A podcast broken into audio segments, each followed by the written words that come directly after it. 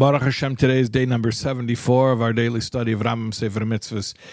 In the three chapters a day of Mishneh Torah, we are still in Hilchos Ishus, the laws of marriage, chapters 14, 15, and 16. And we have a new mitzvah today, uh, a marriage related mitzvah. All of our mitzvahs are marriage related because that's the subject that we're studying in the three chapters a day of Mishneh Torah. And the mitzvah is negative commandment 262.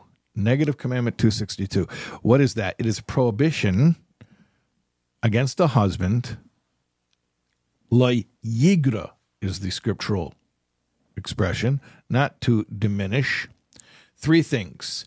Sher, ksus, va'ina. These are the obligations of a husband to a wife. That is food, clothing, and conjugal rights intimacy.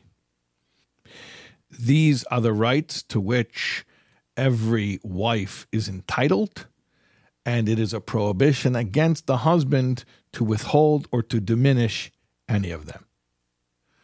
We'll see you tomorrow for more related laws about Jewish family life, about marriage. We'll see you tomorrow, God willing.